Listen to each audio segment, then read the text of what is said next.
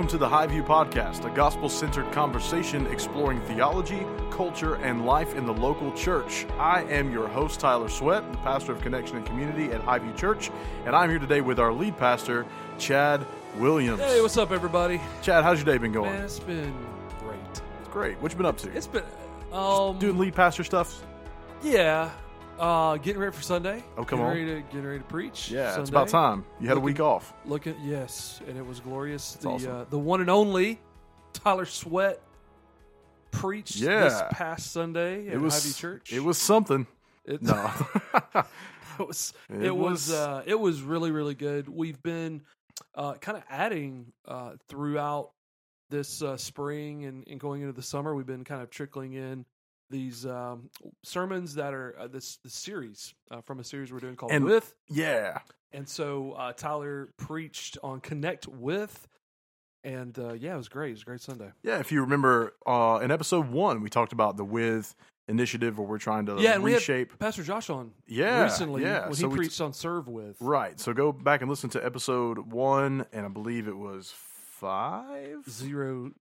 Zero five? Zero, zero, five. Uh, one of those previous episodes where we talked with Josh yep. uh, about serve There's with. There's some really helpful stuff on there. It really there is. There was some really, Josh did a great really job. helpful stuff on that, that particular podcast. Yeah. So this Sunday we talked about connecting with others, and we looked at a story of how Jesus connected with the woman at the well using intentionality and uh, had a genuine connection with her. Uh, and also had a meaningful connection where it actually pushed her into connection with others. And then something we did Sunday night was talk with our leaders about how we go about uh, finding those people to connect with. Uh, what right. what areas of life should we look to? Uh, what connectors naturally cause relationships to happen? So we're just going to unpack some of that. We're actually pulling this from a Mark Dever article yep. about nine factors to consider when choosing someone to disciple. Yeah. So I've been asked a lot. We talk about discipleship a lot in the, the modern church. Buzzword. It is a, you're right. Yep. Totally. It really is. Yep. But I don't know how much practical conversation that we're actually having yeah. to help people start discipling relationships. Yeah. And so what happened Sunday night, we do something four times a year at Highview uh, called Leadership Community, where we have every single leader in our church in one place. And we break up and we do some different things. But this particular uh, Leadership Community, we were focused on discipleship and actually trying to answer the question, like, where to start? Because that is a huge barrier. Would yeah. you agree with that? Yeah, I think so. I, th- I think you're right. We we tend to like talk about discipleship as this thing that every Christian's called to do. In fact, I said that in the sermon. Yeah, that are. discipleship is for every Christian, yep, every and then Christian. we just kind of leave it there. Like, hey, go make disciples. Go make disciples. We, f- f- figure how, it out. How? How do we do that? Where? When? You know? How, and, and I think in in our day of busyness and uh, just distraction, we often don't know where to look first when we're looking to make disciples. There's a lot of like stand up. It's like this kind of stalemate where yeah. we know we should do it. We know we're called to do it. We know every Christian should be making disciples, but it's like, there's a, there's this kind of like, what, what do we do? And it's also a little awkward to initiate discipling relationships sometimes. Yeah. Cause it's like, okay, Hey, Oh, Hey Tyler, um, I want to disciple you. No, that no. Next week, we're going to talk about what happens when someone just says no. Like, yep. I'm, you're not discipling me. Um, but th- that's something we yeah. we need to be able to think through is like, how do we how do we push through and how do we think about who we should disciple? Yeah. Uh, because I think until you have someone you are discipling, until you've thought about that, all the strategies for making disciples, eh, they're not super helpful. Yeah. Yep. Why? Because you're you're still not making disciples, right? Uh, if you haven't started the process of discipling someone, so yeah, so we we went through this particular article, uh, and we just kind of highlighted some of the stuff in it that Mark Dever wrote. Uh, and if you haven't read his book, a really good recommendation for you. Uh, he's got a little book; it's in the Nine Marks series. Little blue book, little light blue Nine Marks book. It's like maybe eighty to a hundred pages. Called Discipling. Okay. Really good book uh, that that really unpacks just like how to how to start this. So a lot of the stuff that you're going to hear today, uh, you you would hear or read uh, from a from a Mark Dever type. But uh, but yeah, so we, right. we we're going to talk about today, kind of how to how to start. Yeah. So let's look at these nine areas, nine factors that we should consider when we're finding someone to disciple. And factor number one is family. The hardest one. You think so? I think so. Why is that? I was just having this conversation with a pastor friend of mine Monday. Um, it's because of the proximity a lot of times. Weirdly enough, sometimes the closer you are to someone relationally, the more challenging it is to initiate a discipling relationship. Mm. Uh, I, why is that? I, I don't know, but uh, I do know that the family unit is one of the most difficult places to disciple, but it's it is the most important place to disciple right. at the same yeah, time. Yeah, the, the scripture is pretty clear about that. He actually references uh, Paul, who tells Timothy, if anyone does not provide for his relatives, especially for members of his household, uh, then he has denied the faith and is worse than an unbeliever. And, and yeah, I think that has to do with physical provision, but what better way to provide for someone you're related to than to provide them with gospel growth? There are certain challenges uh, yeah. that the home has, obviously, whether it's your wife or children, Uh, siblings, if yeah. you're if you're young, like you're still in the home, yeah, Sib- that's another tricky one. Uh, at least I found that to be tricky. Yeah, personally. I've um I've got several younger siblings, and I've recently been pretty convicted about um you know what role spiritually am I playing in their life. I, I am kind of more advanced in in life as far as I'm married, have my own house. They're still pretty much all in high school or middle school. So um I also had an interesting dynamic previously as their youth pastor. You know, so I had that weird, like they were going to that church.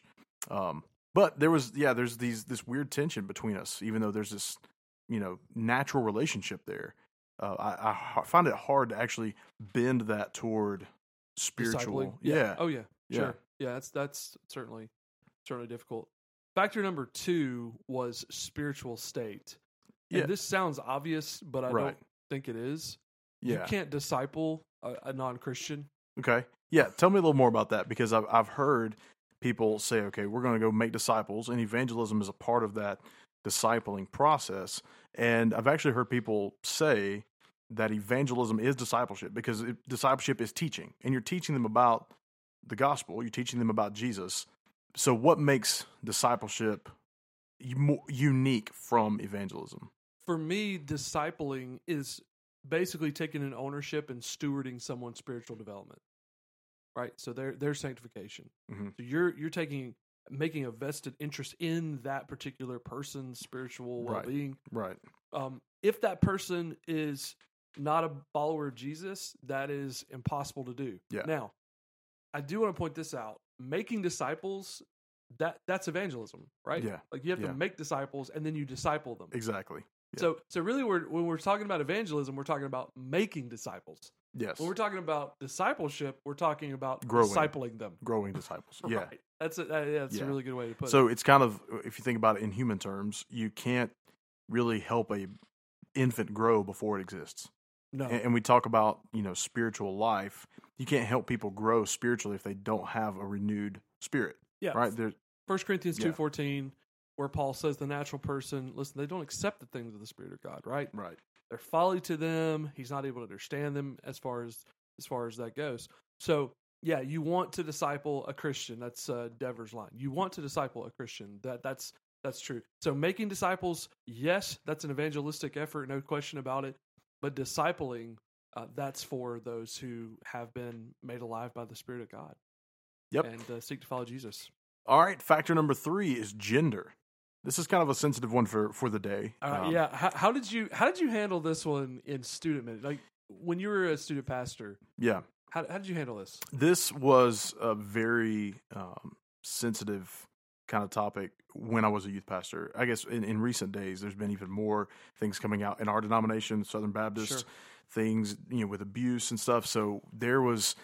There were a lot of guidelines about this particular area. Um, told our leaders and other students, like, hey, don't be in an inappropriate relationship with the opposite gender. You know, don't try to speak into their life in an unhelpful way. Point them toward another, you know, if it's a girl, connect them with a female leader. If there's a, you know, guy, connect them with a, a guy leader. And and I had this a lot as a male you know, there were um, some of the students who were females that wanted to have these, you know, deep conversations or ask me, you know, questions. Sure. And and my policy on that was either, hey, okay, I'm either going to connect you with this lady or that lady's going to be with us while we have this conversation. Mm-hmm. Um, just because there's such a sensitivity um, in our culture to to that, you know, the idea that, you know, there's all these stories of abuse and, and you, you just got to be really, really careful above reproach in that. Sure. That area. Yeah, that's good. I, I think that with gender, something about the gender difference uh, just handicaps discipleship in yeah. some way. It just it, it it's going to hold it back in some way, right? Because there's just some unique tensions there, um, and it keeps you from being at the level spiritually you need to be at, because you can't do that and avoid yeah. um, what uh, basically intimacies, yeah, you know, types of intimacies, like right? Close. It doesn't it doesn't always mean that's going to be inappropriate. No. Right, but there's there's a certain level that you just don't want even even to go there. No, just even if it's there. Like yeah. I'm always I'm always I'm always amazed at how many male college students feel called to disciple female college students. Yeah, you know what I mean. Yeah, like hmm, that that's that's interesting. Yeah. Uh, so I, I think it just as a general bit of wisdom, it's good to stay um kind of with your gender. Yeah. Generally speaking, I think that's a good a good rule of thumb in terms of person to person discipleship. Right, one on one, it's more helpful. Right, and it, it really kind of it makes sure that you're uh, you can speak to the things that need to be spoken to. Right. With each gender. Oh, I mean, yeah. especially if you're speaking into a younger person, you know, their life. Obviously, you're going to be able to direct a young man a lot more, a lot better right. than yeah. you could a young woman. And, and let's let's be honest too. If a young man Uh, who's struggling with a pornography addiction yeah. is discipled by a woman, the chances that gets actually shared and confessed yep. Yep. are zilch. Exactly. It's just zilch. I mean, there's so many other factors involved there. I think I'm glad you mentioned, though, that from a student pastor perspective or even a pastor perspective, just generally speaking, mm-hmm. we do disciple the women in our church, but it looks yeah. very different. Exactly. It's not person-to-person discipleship. In, in the exact same way, right? Um, and so that that's a that's a, I think an important piece to remember uh, as well. So factor number four, right? Church membership. Yeah. We should consider church membership when we are making disciples, which I think is something we do pretty well here. Uh, we, there's a pretty high view oh. of membership here. Well done, um, sir. Based on you know we have well a, a process and, and promises that yeah. people are making to one another within our church. We call it our church covenant. It has eight we will statements. Right. And by nature, that is calling people into relationships where yeah. they're keeping those promises to each other. We will, you know, teach each other. We will support each other. We will give to the mission of the church. We will do these things. And so it causes this natural accountability. But that can only happen if we've mutually submitted to that yeah. covenant. If you, I, I would say this, if you are a member of a church that holds to that covenant, or a covenant like it, that is encouraging you to do those things, praying for, serving, loving, all of those we will type statements yep. that are that are in a church covenant that members all agree to when they join. If you're doing that, you are going to be making disciples. Those are discipling things. Yep. And h- how do I know you're going to be making disciples? Because you're going to be with, you like with other believers in covenant. And you have promised to serve, pray with, serve. like so. Yeah. So all those things uh, kind of play into to that. I, I would also say too, I was having a conversation with one of our young leaders uh, at uh, the University of West Georgia, the ministry that we have there, HighView Movement. Yep. And I was having the conversation about he's discipling some guys that he's met through other campus ministry there on campus, and basically feels like. It's just hard to kind of rein these guys in or stay in touch with them or stay yeah. connected to them. Yeah. And, and you know, we just talked, we talked about church membership. We talked about there are things that church membership provides a discipling relationship that nothing else does. Yep. So if I'm discipling Tyler or Tyler's discipling me and we're in the same local church, that also means that an entire body of believers is taking a spirit, an interest yes. in our spiritual development. Right. And so I'm not alone in discipling Tyler, or Tyler's not alone in discipling me. That's the that's the beauty of church membership. The, the quote from Dever here is that Christians need the whole body, not just you. Uh, not just come you. on. I've heard it put as well. On, if it's if you're discipling someone they're going to end up just like you. That's good. Right? You're and, yeah. and in a lot of ways, that's good. If you're following Jesus and they're following you, hopefully you're both becoming more like Jesus. But if you're in a community where people are all interconnected in their discipleship, then you're probably more likely going to become a more well-rounded, a well-rounded Christian, yeah. right? Because you're going to learn things from people that one person might be deficient in. Oh yeah, so. Absolutely. And Mark Dever, uh, he kind of cares about membership a uh, little bit. It's kind of a big deal. Mark, if you're listening, we want Mark. you to write in. Do you care about church membership? Love to know. All right, factor number five: age.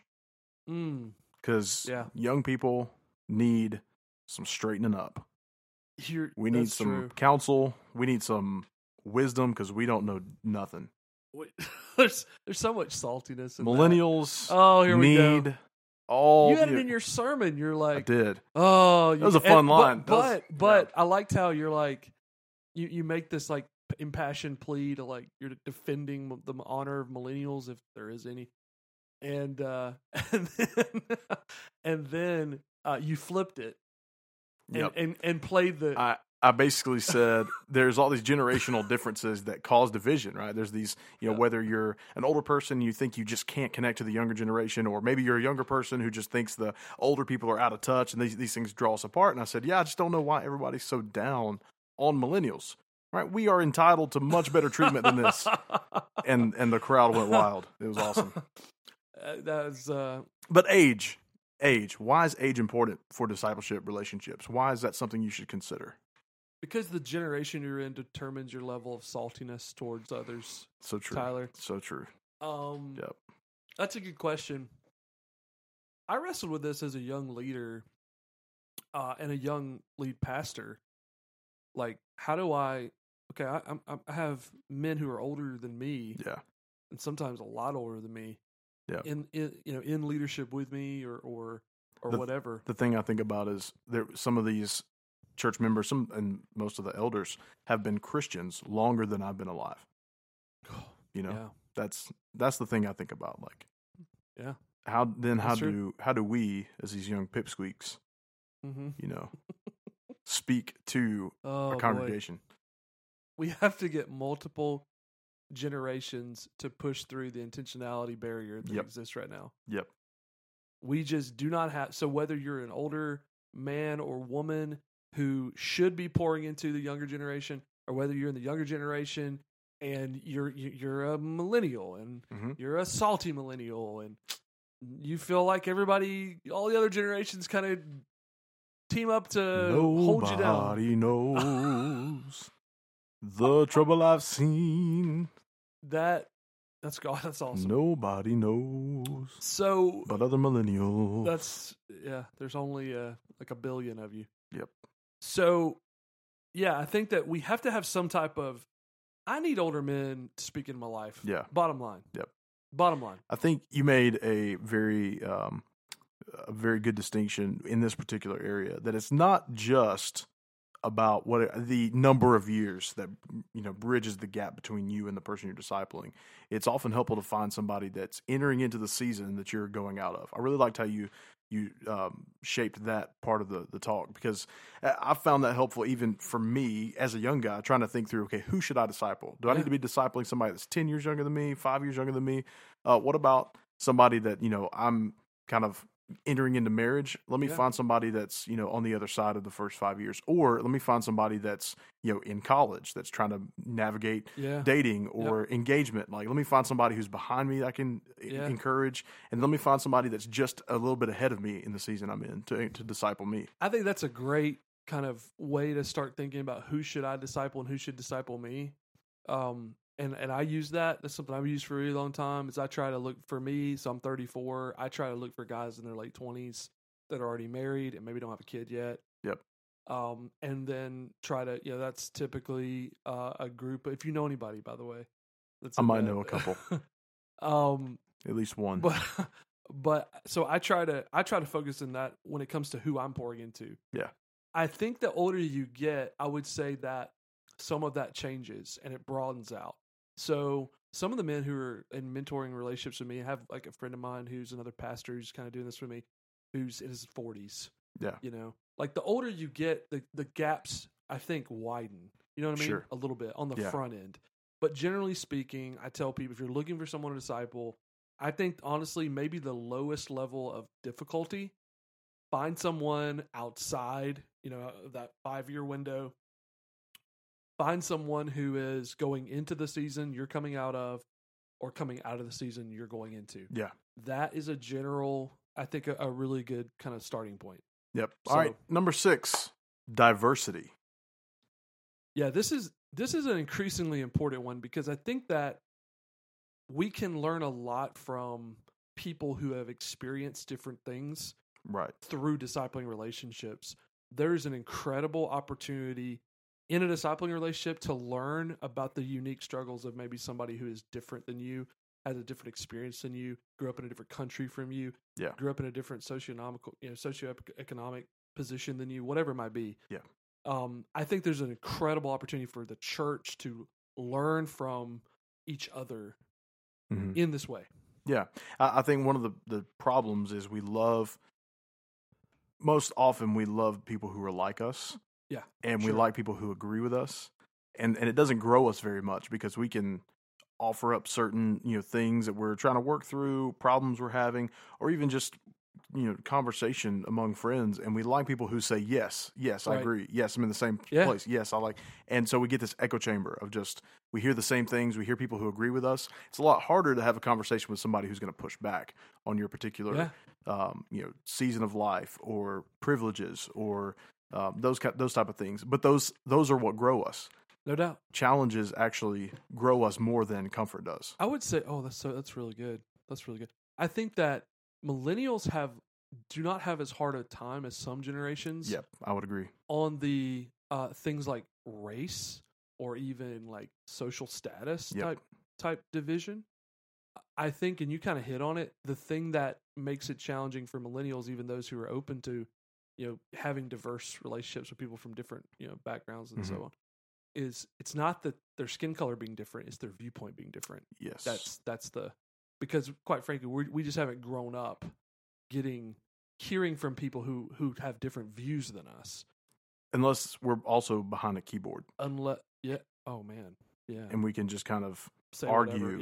Yeah. Yeah. In a faceless kind of, there's yeah. a, there's a fantastic little quote in the, uh, the Dever article, where he talks about the gospel is displayed in our unity, not just the unity of liking each other, but the unity of learning mm. from one another. That is fantastic. That's good. So yeah. when you're starting a discipling re- relationship, look for people you can learn from that maybe have different experiences from you. Yep. Uh, and that's a, a great place to start. Yep. All right. Number seven, teachability. Yeah. This is, this is a big one. It, it really is, because I think that if someone's not teachable, if they're just not receptive to yeah. direction, feedback, correction, even, man, you're gonna be you're gonna have a tough time. Yeah, it's I, just gonna be tough. I, I like uh, the scripture where Paul, he's you know doing doing his hardest to reach out to people and lead people to Jesus and disciple them, but if they reject him, he just dusts his boots off and moves on to the next the next town. Like they're not receptive, and so why would I just try to bully them into being receptive, or why would I waste my time on somebody, you know, maybe sure. come back to them. Yeah. But um, he was he was willing to move forward to I, see. I think when it comes to teachability, growth. you you've got this uh, dynamic where it's easy for us to spot lack of teachability in someone else, mm. but not in ourselves. Dang. It's just not. Yeah, it's true. It's easy to be like, man, that guy just knows it all, whatever. But then be blind to the fact that you're kind of like defensive, or you're mm-hmm. this, or you're that, or you're constantly like kind of like like someone's like, hey, have you thought about doing it this way? And you're like, well, no, well, like you know what I mean? Like this yeah. kind of, this kind of heart posture of defensiveness. Yeah, that is a big thing to you know that's wrapped up in, in teachability as well. So I would say on this one, uh, search your own heart. Are you teachable? So as you're looking for teachable people to disciple, think about. Are you mm-hmm. teachable? Or do yeah. you model teachability? And are you willing to, within the context of a discipling relationship, receive correction, receive feedback, receive whatever it might be? Yep. Very important. All right. What about this next one? Factor number eight, faithfulness to teach others. So we just talked about being teachable. now do we need to look for people who can teach? Like, what does that what does that look like? That's a good point. Okay, so I think what he's saying here, and, and when I first read this, I'll be honest, this was the one I was like, I don't get that. Yeah. I think he added, I was like, he had eight good ones, but then he was like, ah, I need nine. I need nine. How, how will I have a complete work? Yeah, yeah. So, yeah, so I think the faithfulness to each other's thing, but the more I've thought about it, the more genius my boy M D is. Mm. Here's why. If you're going to make disciples, yep. you want to know that they're going to turn around and make mm. disciples. And if okay. they don't have a willingness yep. to pour into others, you're kind of pouring into, uh, I'm trying to think the right word there. You're not going to see return yeah. Yeah. on your investment if they're not willing to invest in mm. others. So I think a really good rule of thumb looking for people to disciple, look for people who already seem to have an urge or desire yeah. to help our others, serve others, yeah. teach others. This was um, it's actually the way that we ended the sermon on Sunday. It was talking about, okay, this connection that Jesus had to this woman didn't end at the well.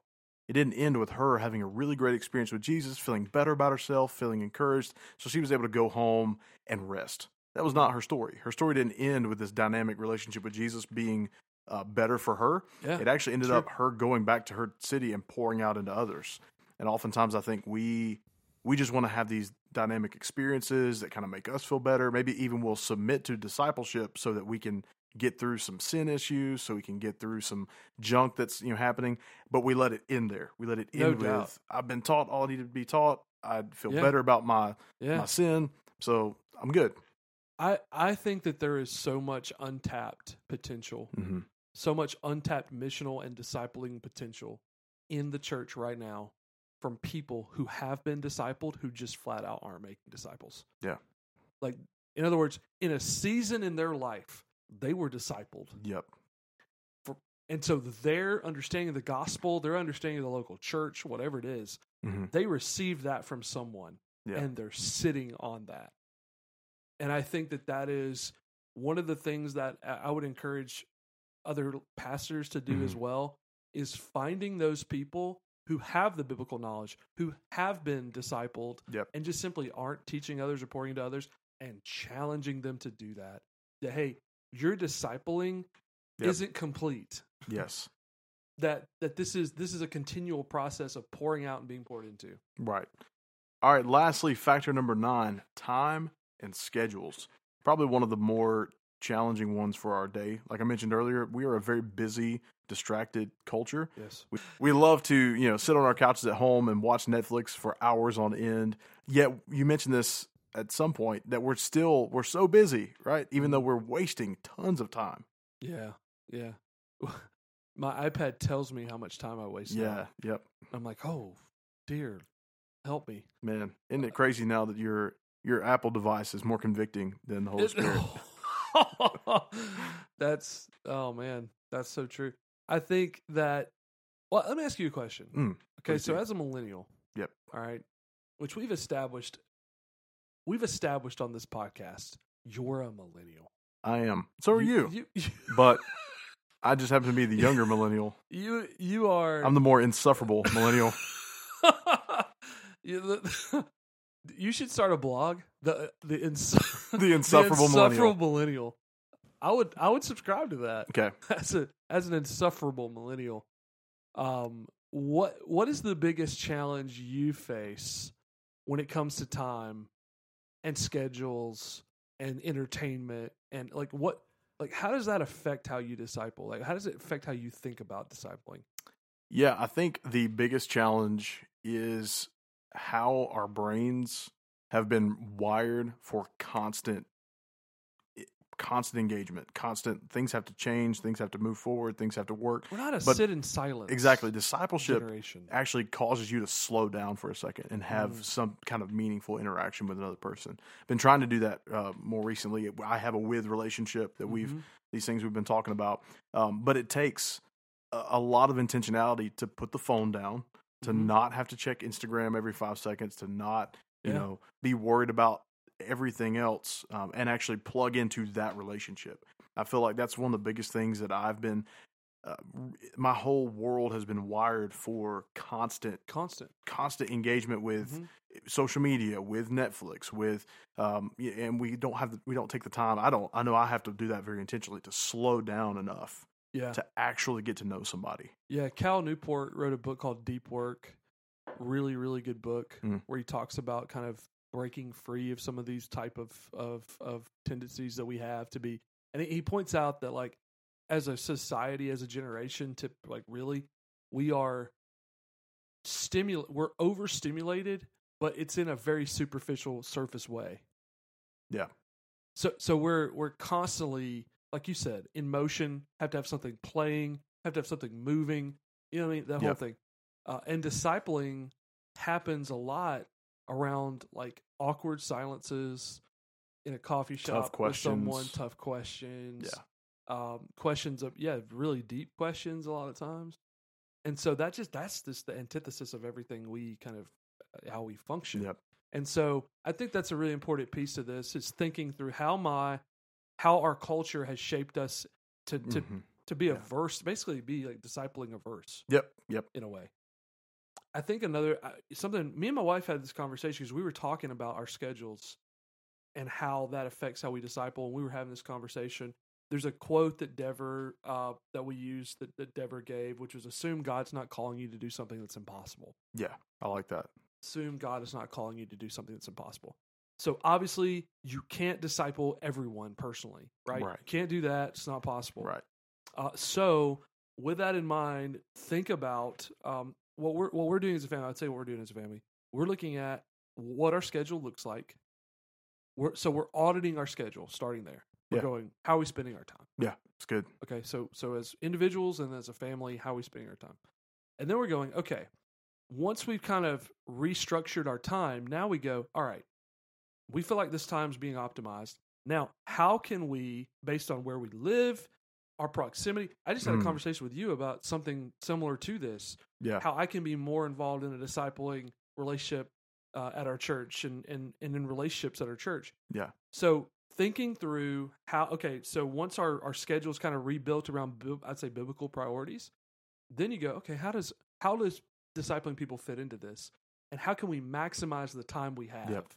to do this? So unless we're willing to take a hard look at how we're spending time, we're probably not going to start discipling people. Yeah. Uh, but if we're willing to, hey, sky's the limit. Yeah, I think that's a good point. We we already... view our time or our schedules a certain way. And so if we continue to just say, well, I'm so busy with all these things. No, you're not really busy. You just have the wrong priorities. Yeah. You could restructure your time completely so that discipleship is that primary priority. Yeah. Or you have a narrow view of discipleship. Yes. Like yeah. you think discipleship is just sitting around with a Bible the whole time. Right.